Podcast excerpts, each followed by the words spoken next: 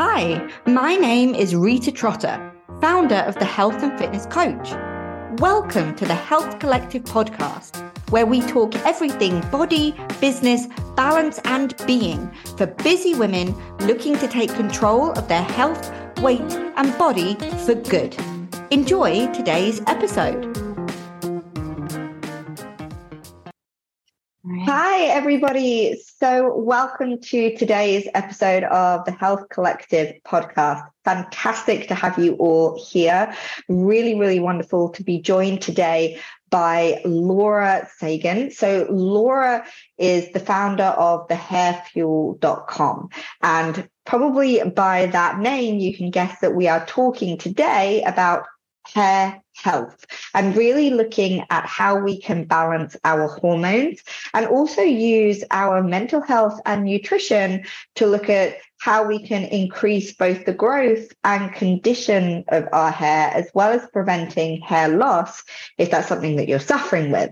So Laura's work is all about healthy hair growth, and she's uh, a developer of various different um, products and uh, masks and various things that can help you um, in that area. She was a sufferer of PCOS, which is polycystic ovary syndrome. Um, I know that a lot of you suffer from that in terms of weight gain. Uh, that's something that I talk about a lot with my clients.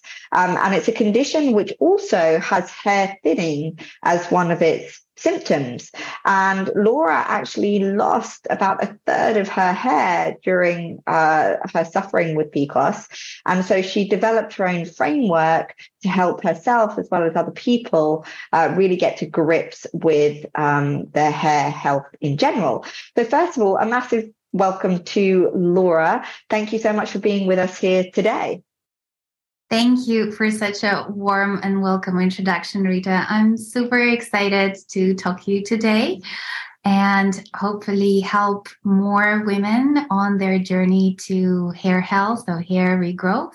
Share some of the insights that I've learned along the way as well, not only just regrowing my hair back you know years ago but also in the process of actually having the hairfuel.com and helping many people along the way to regrow their hair whether due to different conditions like menopause, like PCOS, like thyroid dysfunction, so all of them. So very much looking forward to that. Fantastic. Well, first of all, I'd love to sort of hear from you about what happened when you were experiencing your own hair loss because it's probably something that either women have suffered mm-hmm. from or have a very large fear of suffering from it at some point. So, how long was it from diagnosis of the PCOS to the hair loss? And did it happen very swiftly? Was it more of an ongoing process? Could you maybe talk us through that part of your journey? Sure. So, actually, I was diagnosed with PCOS very early on. So, when I was 13 years old. And um, I was on the birth control medication very early on, since I was 14 up until the age of 26. So actually, the hair loss occurred first as a result of really bad perm that was done. So like the hair just wouldn't wouldn't grow, and I could see that there was no growth whatsoever, and then I kept losing hair. But then what happened? So that obviously is unrelated to the PCOS. But what happened? What significant change has happened is when I stopped birth control, um, and then the changes in my in my hair started occurring. So hair thinning, and I became a lot more aware that of the symptoms behind it. Because of course, certain the type of birth control was on, it was supplementing me with estrogen, and estrogen plays a huge, huge role in hair health. Um, so that's kind of like it's it has happened in stages, and my focus is all, ever since I kind of started learning and finding out more about hormones, especially artificial hormones, and how it can meddle with your body's chemistry, with your mood swings. They can change you as a person entirely. You know, once you stop taking your hormonal meditation, you medication, you you change, or when you start taking it, you change. But I've been a, a big proponent of all things as possible, um, natural and nature based, and finding the na- the answers in nature and within my own body. So that's how I grew curious about well, what are the different remedies available that can help me regrow my hair. And actually, by that time, because of that bad experience with a hairdresser, the having a horrible um, perm experience, I already had developed my own formulation for the hair growth mask, which has then years later became the hair fuel. Um, but what happened in my journey in PCOS when I became a lot more aware and attuned to my natural hormonal fluctuations is I started developing more of a framework and approach to hair health as a holistic um, overview. So that's uh, that's a bit of a background. So when our uh, customers and when our community members are sharing their stories about hair loss, it's something that really gets really close to my heart because I know what is it like to lose fistful of hair. I know what is it like to keep checking your scalp and seeing, you know, do I still have hair? And when I hear those stories from women sharing them, and it's it's it's shared in a very delicate fashion because actually hair loss and hair thinning isn't something that widely talk about amongst women.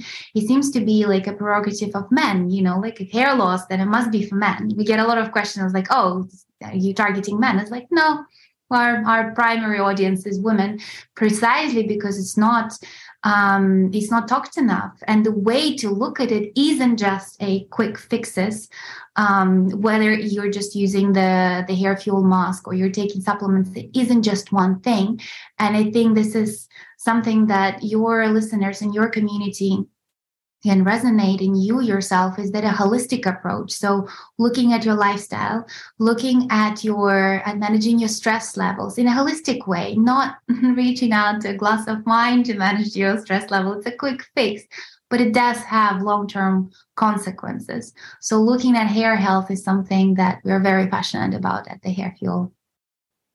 Okay.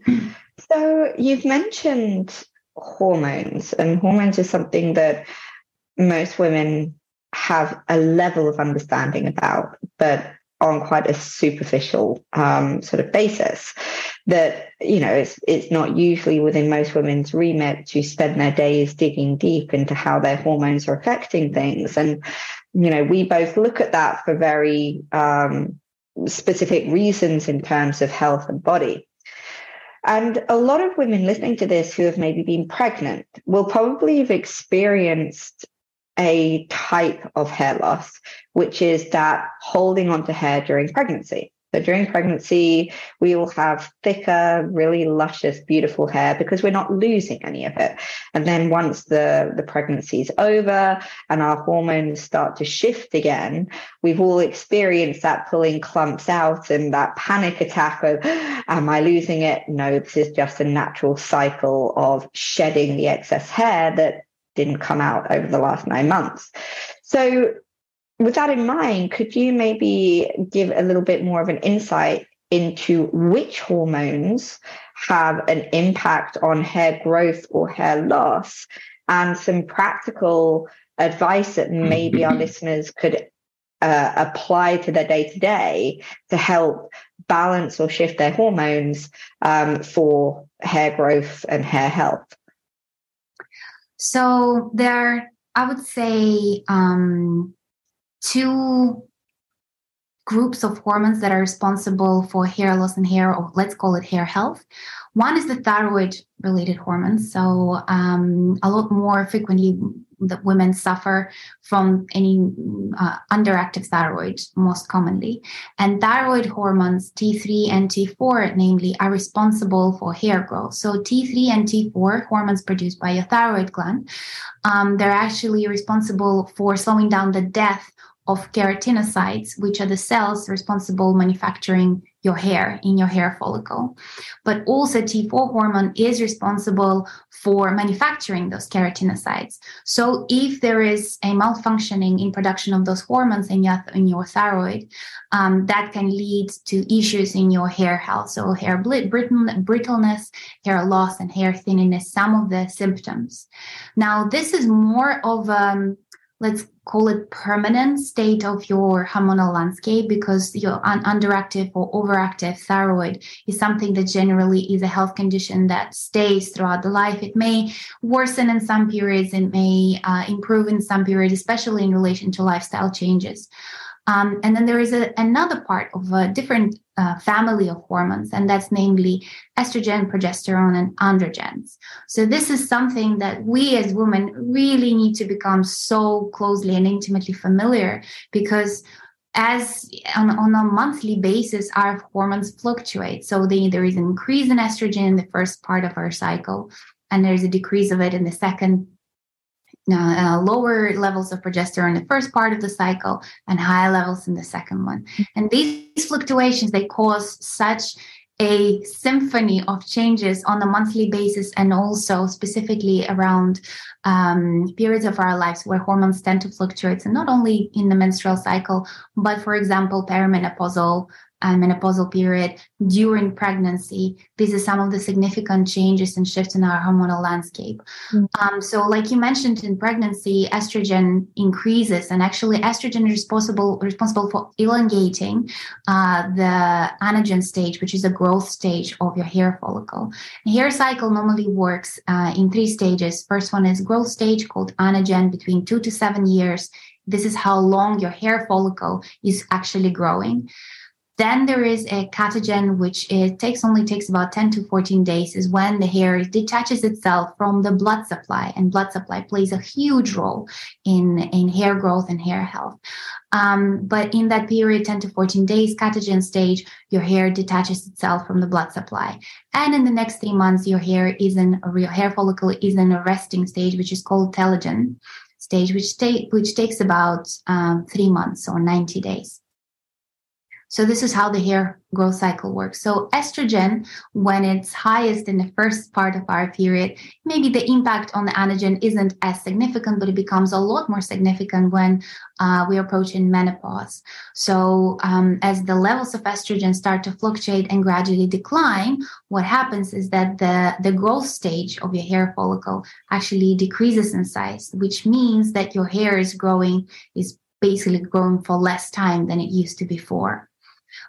Um, another point is androgen. So this is something that I personally quite familiar with because as a sufferer of PCOS, uh, women tend to have higher levels of PCO of, um, of androgens in our blood, as well as when uh, women approach in menopause, the relative amount of androgens are increasing in blood. Now, what are androgens? Androgens are normally known as hormones as associated with male uh, with male characteristics. So things like beard growth, chest hair, all of them are linked to androgens, and some women can experience that around menopause as well.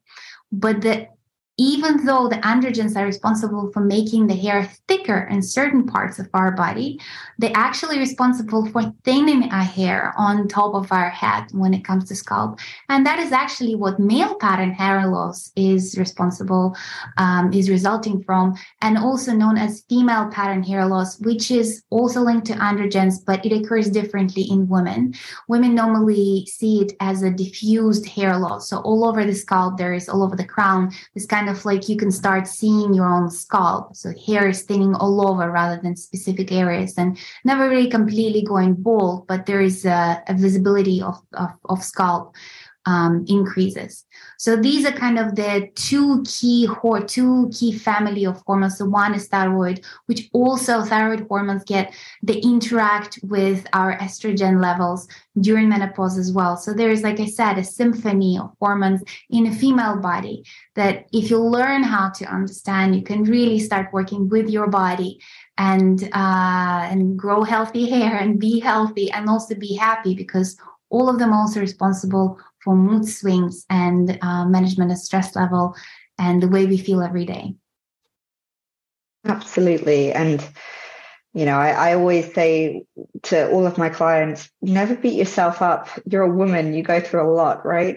Throughout yes. our stages, we go through so many different um, shifts and challenges in our body and our hormones. And you're talking there about the two groups of hormones, and it's interesting that you talk about androgens as well, because it's something that I talk about a lot. And most women have never heard of them. They have no clue what they are or the effect that they have on their body. So it's interesting that it plays such a role in hair health as well. Now, there'll be a lot of women listening going, well, that's great. Really awesome information, but how do I use it? Because especially when we're going through that perimenopause or menopause stage, a lot of women also experience other symptoms. So let's say fibroids. And fibroids are worsened by increases in estrogen, but it sounds like hair health is worsened by a decrease in estrogen.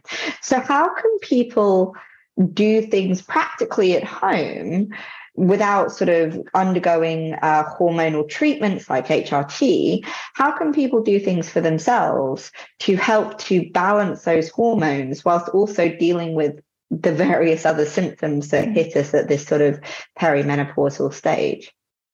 So when it comes in understanding your hormones, one of the the main thing to know is that your current composition. So that's why we encourage people to do a blood panel check. So actually regulation of your hormone starts with the point of knowing where you're standing with them. So to understand what is the normal levels of hormones for you, what is the normal uh, level of hormones on average, what is the normal mm-hmm. level of hormones for a person with whatever health condition that you have. So understanding all that and speaking to a health professional, to your GP about that.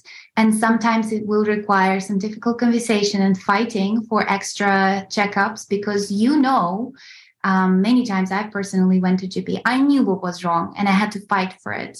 So kind of proving the point because you are the best. Um, you're the best scientist of your own body. So you know what's wrong on a very intuitive inherent level. So sometimes you need to speak quite uh, confidently with your with your healthcare provider.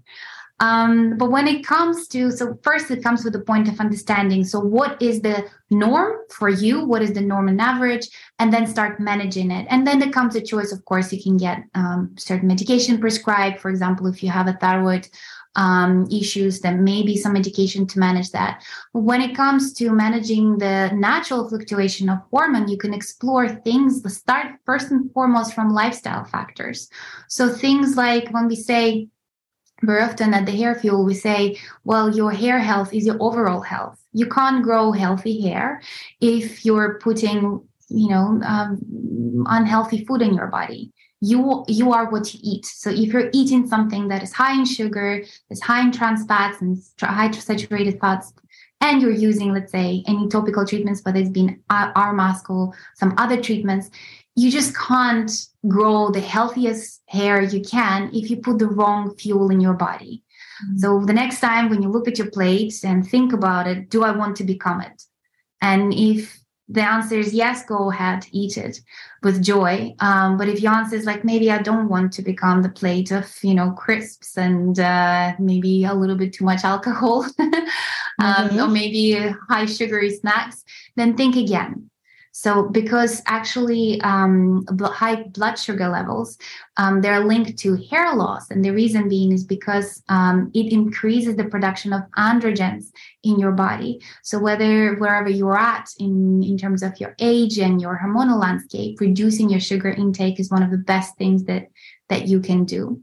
Another thing that I think a lot of your listeners are going to be already familiar is exercise. And exercise is one of the best way to stress to manage your stress levels because actually for women, stress is one of the main factors in hair loss. So we're highly, we're a lot more sensitive to stress and how stress affects ourselves, our bodies than than men. So establishing certain rituals, whether it's uh, being regular exercise, find the exercise that excites you. You know, you don't have to go running if you hate running. Um, you can find plenty of free coaching on online. And also looking into tools like meditation and mindfulness, the more recent studies actually shown that meditation helps managing the mood swings linked to menopausal symptoms. So hmm. exploring all that and approaching it holistically is a way to go. Absolutely. And I think that applies to any aspects of health. You know, if you're listening to this and you're not experiencing hair loss yourself, but you're just looking to increase your physical and emotional health across the board, then everything that you just said is, is highly applicable, making sure that refined sugar is kept to a minimum, making sure that we're moving our bodies. You know, people have such a hang up about the word exercise because it feels like a chore, feels like a task. But actually, it's not about exercising in that way. It's about moving in a way that brings us joy to regulate that stress. So you mentioned about you know certain types of foods that can be very helpful in terms of hormone balance but also in terms of that hair health. So you've said that processed sugar probably no shocker to anyone listening processed sugar not great. Is there any type of food or particular um, nutritional products that you would suggest are uh, specifically beneficial for hair health? Flaxseed Definitely, flaxseed. flaxseed okay. Yes, flaxseed has been. Uh, there are a number of studies that have shown that flaxseed uh, actually was helpful in managing symptoms of higher androgens in women with PCOS and it's uh, not that dissimilar from what's happening in our body during menopause. So flaxseed, so two tablespoons of flaxseed every day. You can also use flaxseed as a substitute for eggs in baking if you're into baking. That's what I tend to do. Um, adding it to your smoothies um, because uh, flaxseed contains lignans, and those are ma- those are responsible for balancing your estrogen level. So they're highly, highly beneficial. It also high amount in fiber as well, and um, those foods they tend to regulate your blood sugar levels and increase the feelings of satiety. So you feel more full for longer when you consume some some linseed or flaxseed um, on on a daily basis. It's very easy to incorporate in in your diet, but it's one of the best ways, um, one of the easy easy wins I would say when it comes to your hair health. Another thing to watch out for is caffeine because caffeine it's um, not the so interestingly the caffeine that is applied topically is actually helpful because it is a dihydrotestosterone blocker and DHT is a byproduct of uh, androgens. So hmm. applying mm. caffeine on your scalp is helpful, but drinking caffeine is not. So excessive caffeine intake is something that you need to look out for and rather understand how to manage uh, your energy in a more holistic way. And I'm a a former caffeine addict. So i'm coming from the space. I know how hard it is, mm-hmm. but it's a lot a lot better to manage your um, energy levels through distressing yourself through meditation through sleep. So sleep hygiene um, rather than relying on on, on caffeine. Also understand your, your, your individual nutritional requirements is also going to be dictated by any individual deficiency so again blood panel is incredibly important when it comes to hair health is not just taking iron supplements because you think you might be iron deficient or oh because women of your age are known to be iron deficient. No understand what is your current the vitamin deficiency landscape and then take it from there making sure that you are taking the nutrients also from the whole foods um, things especially like um, legumes. So lentils is one of the best easy wins. They're rich in protein they're rich in fiber super easy to to cook. It's literally you, you just need 20 to 30 minutes to boil them and then you can add in some spices and there you go. It's an easy win easy lunch really tasty as well. Um, so these are the kind of more holistic ways on looking at, at your nutrition and also mm. being patient. So if you are struggling with hair growth and you're decided, okay, I'm going to I'm going to now be super holistic and I'm going to eat healthily. Allow yourself some time, allow yourself two months and allow some room for mistake and failures. And you're not going to be eating clean every day. Don't put yourself under this pressure. It's unrealistic. Um, but staying mindful and holding the bigger goal in sight, um, that's the way to go. Fantastic. Some really practical tips there lentils, legumes, flaxseed. Uh, these are all foods that are clearly brilliant for hair health, but across the board are fantastic for health in general. Anything that's got that high protein, uh, high fiber is always going to be great for whether you're trying to sort your hair health and balance your body and you know increase your muscle mass. They're always fantastic. So thank you so much for those sort of little insights. And that kind of brings us to the end of today's show and a really interesting one, a topic that isn't talked about that often. Um, in sort of the the gender uh, specific way that we are. You know, we've all seen those Rogaine adverts for you know grey hair back for men with a spray on can, but you never really see or hear about the topic discussed in terms of the female gender as well as the more holistic way of helping ourselves. So on that last note, uh, for anyone that needs any sort of more information, as always, the details will be in the um, podcast uh, episode uh, link. So have a little look and use those details to reach out if you need any further help. But that just leaves me to say thank you so much to all of you um, at home for listening. And thank you so much to Laura for joining us today and sharing some of her fascinating insights. Sure. Thank you so much for having me. And um, yeah, looking forward to see what kind of questions you might get as well. Absolutely. Well, thank you, everyone. I'll see you on the next episode. And in the meantime, have a wonderful rest of your day. I hope you enjoyed today's episode. If you need any more information, help, or advice, or would like to book in a free discovery call to discuss your health, weight, and body shape goals and the best way to get you there, head to www.thehealthandfitnesscoach.com for more information and links to our social media, or message us at plus four four seven seven six nine six nine zero six seven nine, or email us at Rita R I T A at thehealthandfitnesscoach.co.uk. Thank you for listening, and I can't wait to see you on the next episode. In the meantime, live, love, and learn.